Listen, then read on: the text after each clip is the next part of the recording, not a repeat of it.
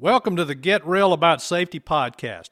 In our podcast, we discuss the new view of safety, what works and what doesn't work, to break down old paradigms and help you improve safety performance in your organization. Hi, I'm Mike. And I'm Pam, and we appreciate you listening. Please share and subscribe and tell others about this podcast. You can find us on most podcast platforms and also on YouTube.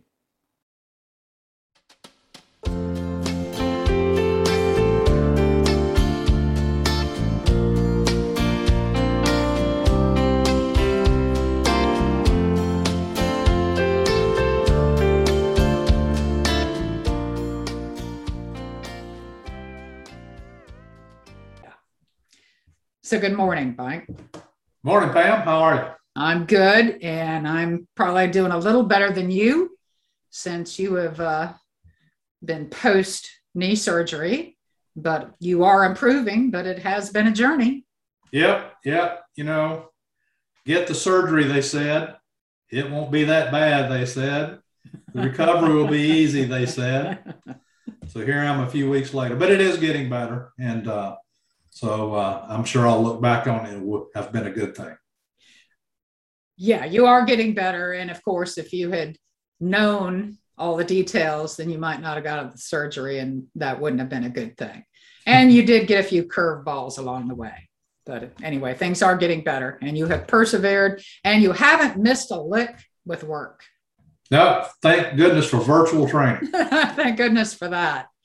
Well, this morning we wanted to talk about safety training, and safety training has been a huge issue in our lives. Mm. And training, you know, not just regulatory training, but you know, these days we focus a lot less on regulatory and more on the leadership, advanced safety management, human performance concepts. But you and I came up um, doing a lot of our training in our careers with the OSHA Training Institute with Georgia Tech here in Atlanta and training uh, OSHA trainers and, and other regulatory topics. And so we've we have seen and got to know a lot of trainers out there. Yep, absolutely. And it has um, improved, but the, the one thing that made me want to do this podcast is this concept and the movement away from check the box training. Yeah, if, thank because, goodness. Yeah, thank goodness. Because you know, back in the day, it was check the box training, and and fortunately, we've still got a lot of folks doing that check the box. And and I remember that's how I certainly started in my career, is that which you know over quite a few years now started out with, you know, OSHA coming out with a new regulatory requirement. And the one that strikes me, and I know you remember this one well too, is hazard communication standard.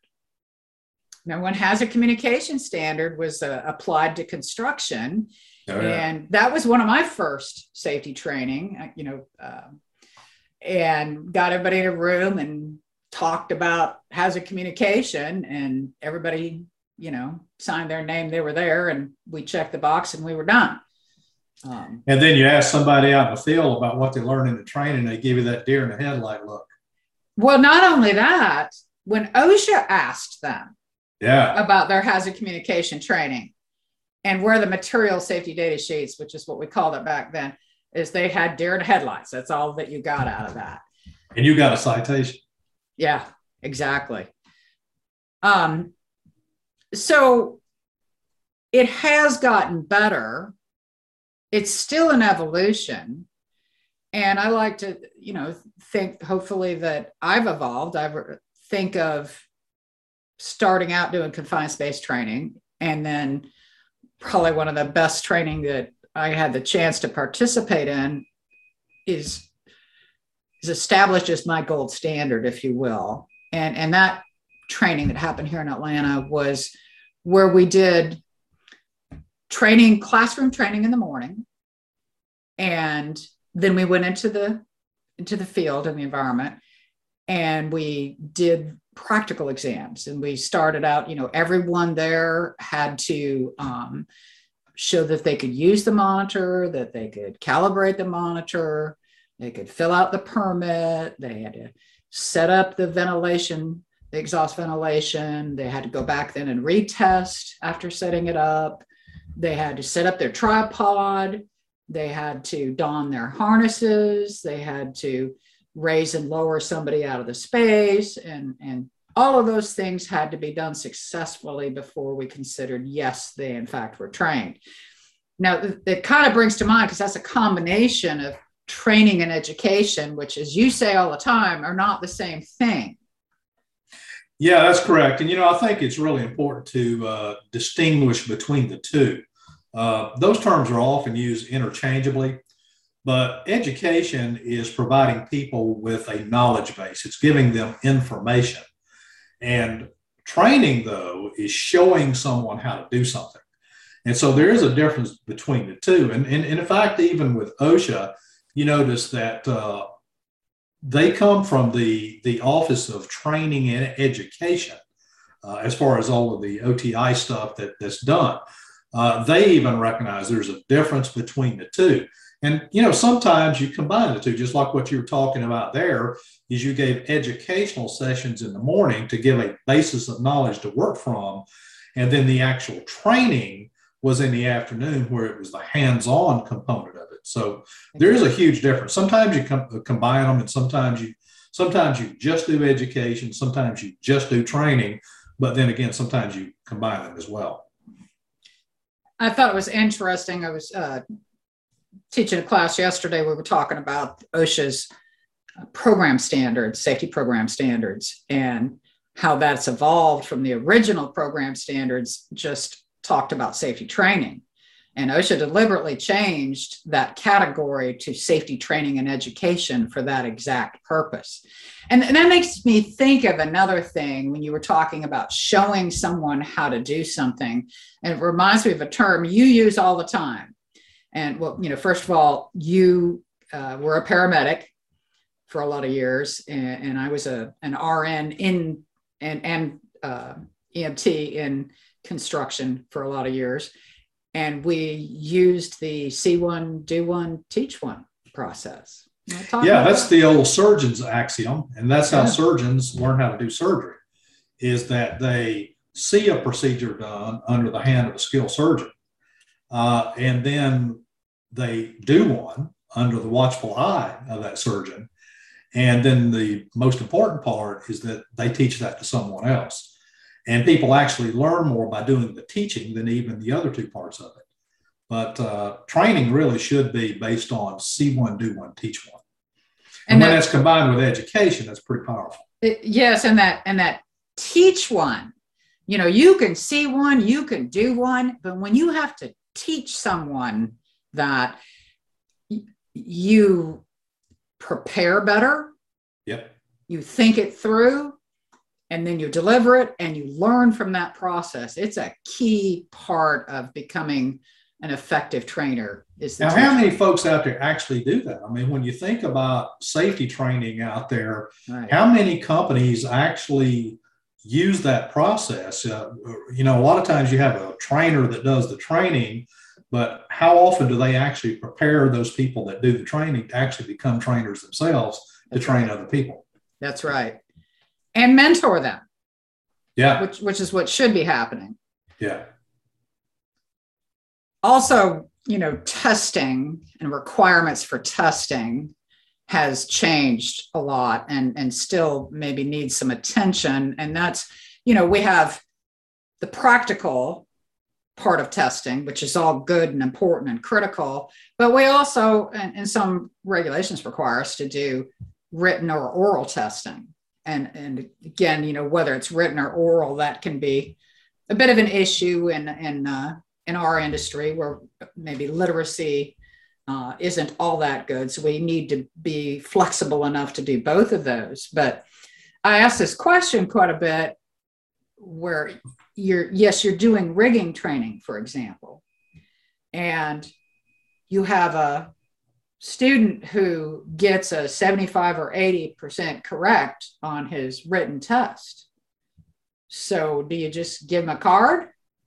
Do you have a number? You know, is that problematic? and, and I, you know, I'm not giving legal advice. This is something you should talk with your counsel about is how you manage that and manage the documentation of that. But my theory has always been that they don't get the card until such time as they can correctly answer all of those questions. Now that is going to mean you're going to need no, don't just feed them the answer, but go back through the part that perhaps they didn't understand for clarification until you're confident that they understood all the parts uh, that they may have been short on there. Because, especially, you know, eh, after an incident or an accident, and all of that stuff becomes discoverable, and you got a guy got a 75 on his rigging test, and, and he was the rigger for that event that occurred, and that, that can be a problem for us. Bad. Something folks need to think about, and again, talk to your own internal counsel about it. You know, in the worst case scenario is the fact that uh, sometimes people don't do any measurement of comprehension. And so, you know, there's, there's a huge mistake when we tell somebody something and assume that they understood because there are so many things that interfere with understanding and retention. And so th- that's a huge mistake of just telling someone. I hear that a lot of times. Well, they were told. Just because they were told doesn't mean they got it. And if there's not some verification that they got it, that's a huge mistake on our part. Well, yeah, and and the assumption that in the best of training, people walk away with a hundred percent retention is kidding yourself. That we know that doesn't happen, right? So it requires follow up. So I agree with you completely. I get very frustrated and say, "Well, he was trained, you know, so he signed his name." Like somehow there's some magic to the fact that the guy signed his name that that he took the training. Um, something else that I hear you talk about quite a bit is that we do safety training, but we don't do job or task training. That's a huge gap uh, in almost every industry out there. there. There's a huge tendency to teach people safety rules, uh, to teach regulations, but not teach people how to actually do the job, to do the task itself. Uh, you know, you just take uh, example in construction. Oftentimes, it just people make the assumption because a person is supposed to be a carpenter that they know how to use a skill saw. Exactly. And then you find out that that person has never used a skill saw in their entire life. They've never had any actual training or demonstration of how to use that, that skill saw. Uh, so, you know, people need to be trained in the tasks uh, just as much as they need to be trained in rules. Or they learned from someone who taught them some bad habits. Yeah, that happens. And That that happens a lot. a lot. Um, so the other issue is um, training that's just boring, Yeah. you know, and, and we suffer from some of this doing virtual training and some some places where our training is kind of prescribed for us is you have that death by PowerPoint yeah. and you have a lack of visuals. Um, and, and how about getting attention? You know, that's uh, a huge thing. Uh, a, a- person doing, whether you're doing education or training, uh, one of the tricks is to get people's attention right up front. Because most people, uh, especially workers, when they come into any kind of training session or an educational session, they're th- they're anticipating it's going to be boring. So they've already got that mindset. And, and, and, and that's valid because so oftentimes they have been through boring training. And, you know, I've heard uh, workers describe training as like uh, about as exciting as watching paint dry. And so, you know, the fact of the matter is, is that part of it is to get people's attention right up front. There's a lot of ways you can do that.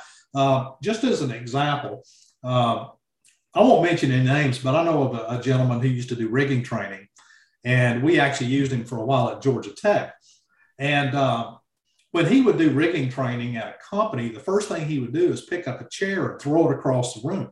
And we're not recommending that. No, saying. no, no, by any means. In fact, we couldn't let him do that at Georgia Tech either, by the way. But uh, I- I'll tell you, it got people's attention. In fact, I remember a class at Georgia Tech where he had a guy come down out of the audience and ask him to lay down on the floor. So the guy lays down on the floor. He walked around talking for 20 minutes, never used the guy for anything, just left the guy laying on the floor. But this guy, you could not help but pay attention to this guy because you never knew what he was going to do next. So getting that attention right up front is absolutely critical. And you know, another thing too is to get that audience engagement right up front. Mm-hmm. Uh, a, a, trainer really should engage the audience within the first two minutes.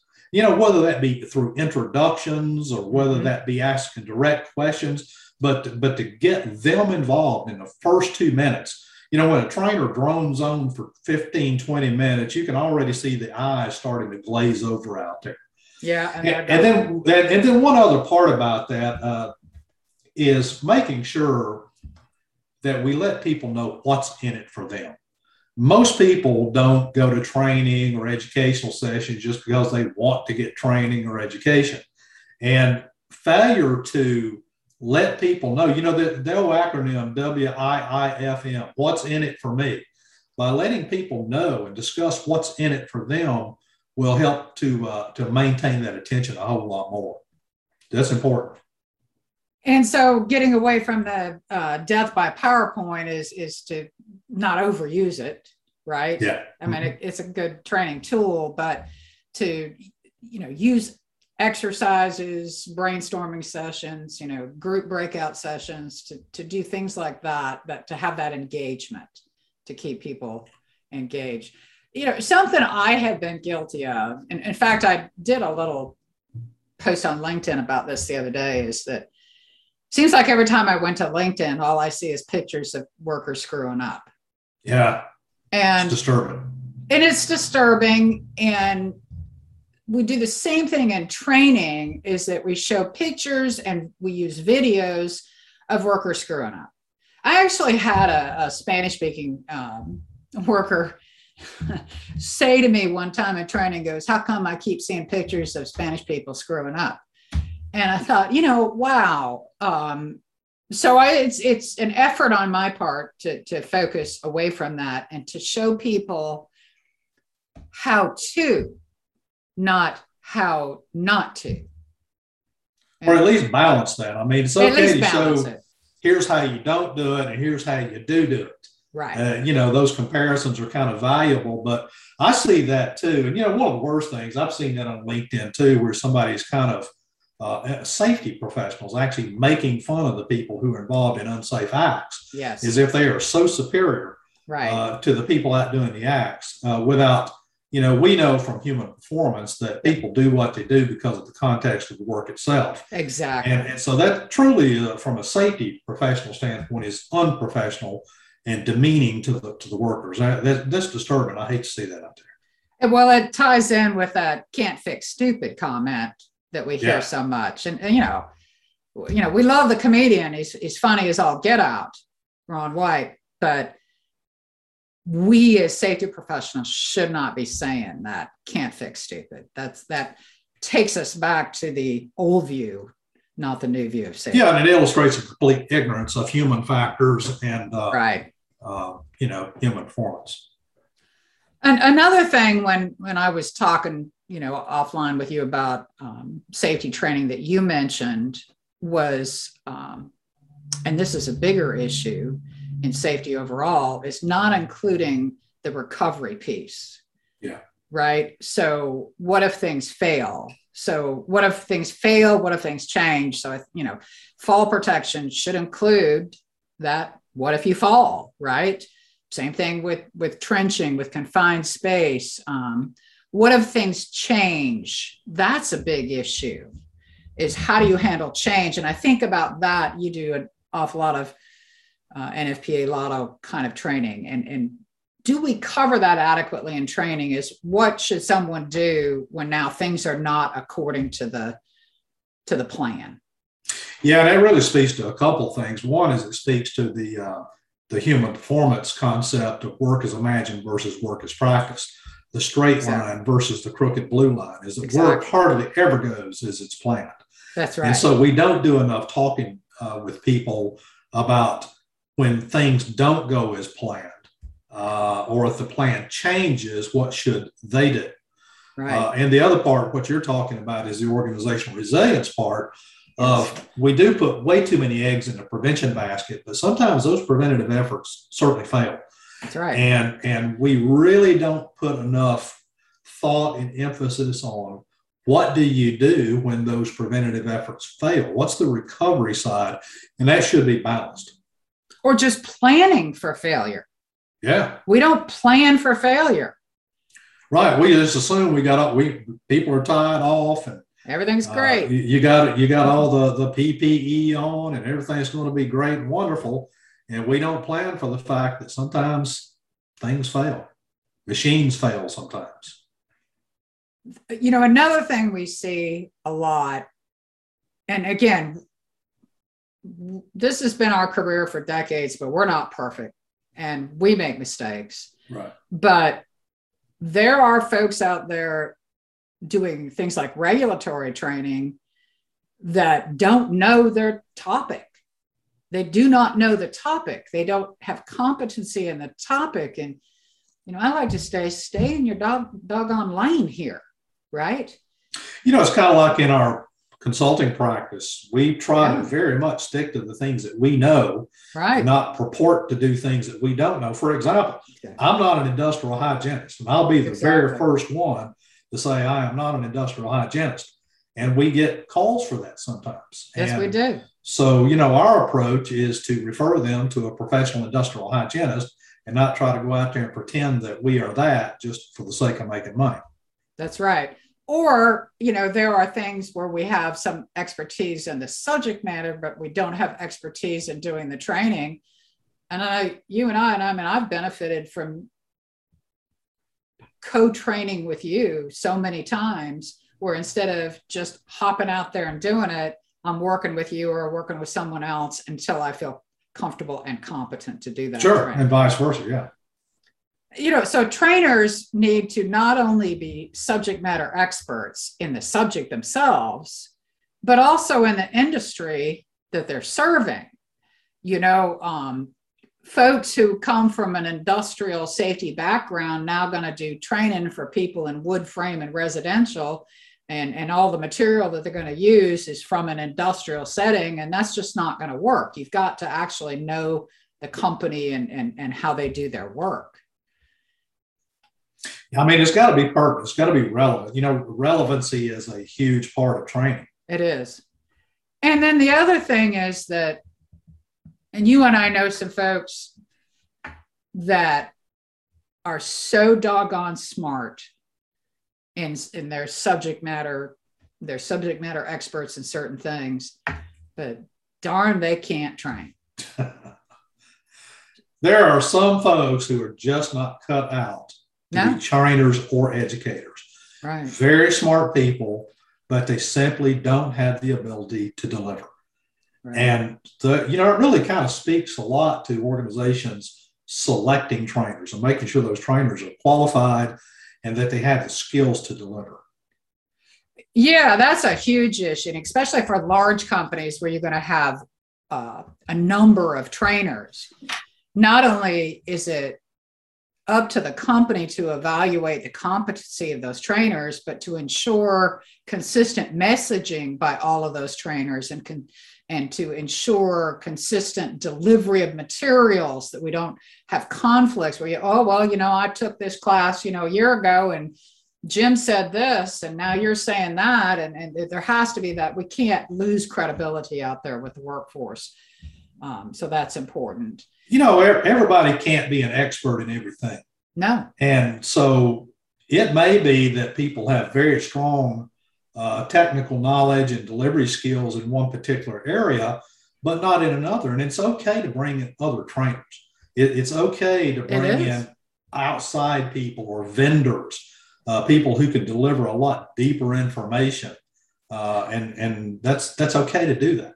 you, you, you were just dealing with us this week with a client of ours that, that they finally realized that they did not have the internal capability to effectively deliver the training and they went to using a, an outside vendor for that now on the issue of external trainers um, you know, I, I've been the one that deals with this question all the time in this company for years now is that someone calls and says, Can you do XYZ training? And we go, Well, yes, we do. We do provide that. And the first thing we want to know is what's the price? Okay. Right. And that's a red flag. So they're not asking about, you know, are you good at it or what's your background in it or, or your qualifications to do that kind of training. They just want to know the price. In fact, I remember this a few years back. I had someone call and wanted a 10, 30 hour class. And it's like, well, yeah, we can do that. And they, they said, well, how long is it going to last? You know, it's like, well, a 10 hours, 10 hours. And they're like, oh, uh, hmm. And then uh, asked for the price. I gave them a price and they're like, well, well, I got to tell you, you know, when we did this last time, the guy did it in two hours and he charged, you know, pennies on the dollar for what you're saying here. And that probably wasn't right, was it? And I said, no, it's not right. It's, it's not right at all. And he said, okay, well, I'll call you back. Well, I never heard from him again. So you know, and I know, and the American people know how, how that went. They went back to their two hour guy. You know, cheap. it kind of gets back to that check the box training. That's one of the it red does. flags of check the box. When people are more concerned about the price than they are the quality of the training, then that's a red flag. They're just looking to have somebody's signature on a piece of paper that if they get uh, inspected by OSHA or uh, they have an accident, they've got some documentation to show the insurance company. And so they just want to check the box at the cheapest price. And frankly, from from our company standpoint, we're just not interested in clients that want to do that. Well, you've been uh, in, in pretty, fact we yeah, we turned down that business. Yeah, you've been verbal about that, and I've I've adopted the same thing. You know, you just ask the question: Look, if you're just price shopping, because you know what, we're not going to be the cheapest. Yep. So call somebody else. Um, another thing, and and can't fully answer this issue, but there it is important to do records retention. Oh, yes. And we find a lot of times where companies maybe be making the assumption that their safety people are retaining the records or whatever. It's up to the company to make sure that they have policies and processes for records retention, you know, and and so what do you keep? Now this varies when it comes to regulatory training, this varies by the regulations. We can't say one size fits all, but but definitely you always want to keep the content of the training or the materials that were used to, in the training, um, testing information. If you know, assuming you have testing, trainer's signature, their name, uh, perfect world, their qualifications, you know, the dates of the trainings, the employees' names. Um, and then how long to keep to keep it, it that varies by regulations. We can't answer that across the board, but minimum for anything is always the length of employment for that for that worker. That's yes. the minimum of that. So you got to check your regulations. And it's also another one of those things that safety needs to be talking to your your counsel about that documentation piece. Um, yeah, you know, it get, kind of gets back from a legal standpoint too, and this is not legal advice, but the old axiom that if it's not in writing, it didn't happen. Oh, so oh yeah. Organizations that don't keep training records uh, could easily be looked at as they just didn't do it. And, and it's also in, the company needs to understand that it's their responsibility to keep those records. Yeah. It's not the responsibility um, of outside trainers. I mean, we do our best to keep records, but at the end of the day, it's it's their company and it's their training. And then you know, we've seen that. Uh, you know, I know I don't do as much of the regulatory stuff at Georgia Tech anymore that you and Philip do, but uh, you know, over the years, I've seen that a lot where uh, a, a, a an OSHA trainer would leave a company Right. they were they were keeping the records personally yep. rather than keep them with the company.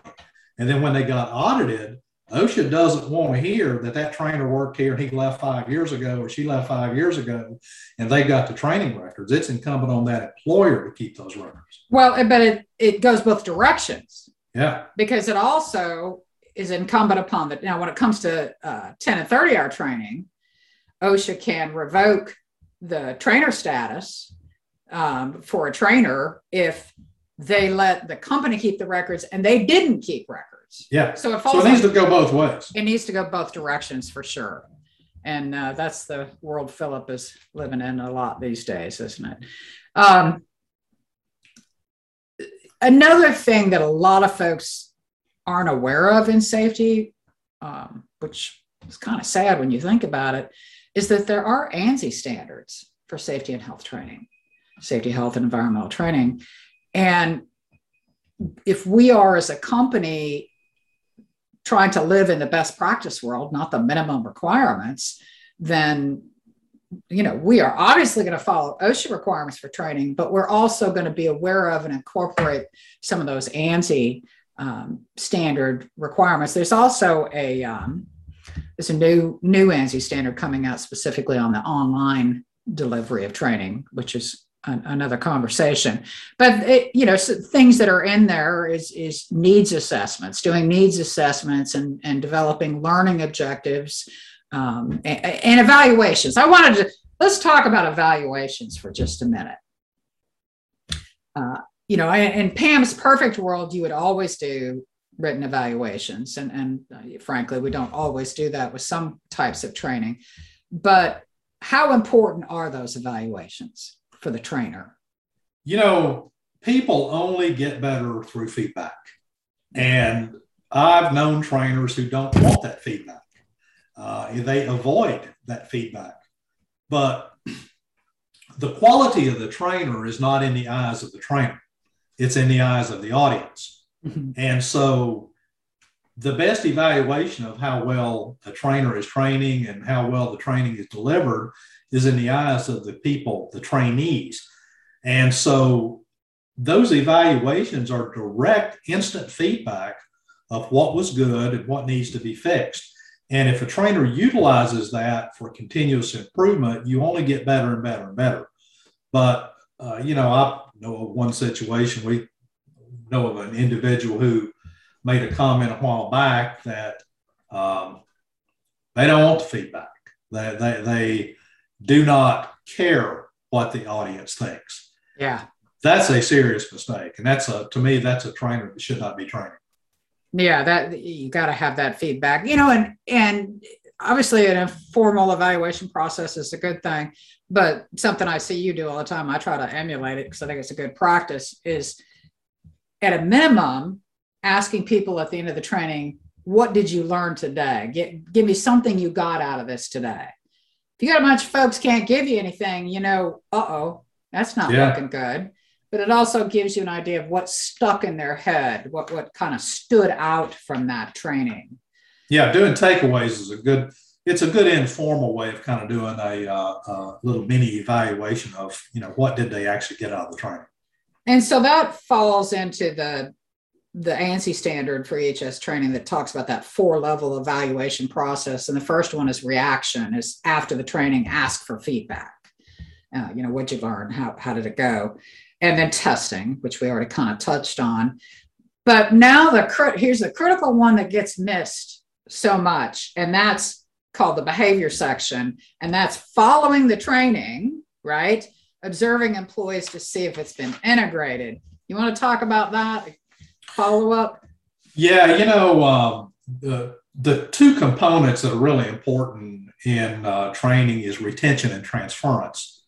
And retention is the amount of information that people actually retain, but that's only a part of it. Transference is the most important. And what transference is, is is the trainee exhibiting the behaviors and the skills that they learned through the training uh, based on the retention.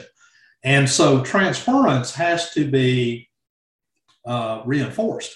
In other words, supervisors pretty much have a duty once somebody goes through training to watch them work and make sure they're working and that the behaviors are congruent with what they learned in the training. And then when they are to reinforce those behaviors to continue more of those behaviors. And if they're not, to, you know, to, to, to provide some constructive coaching.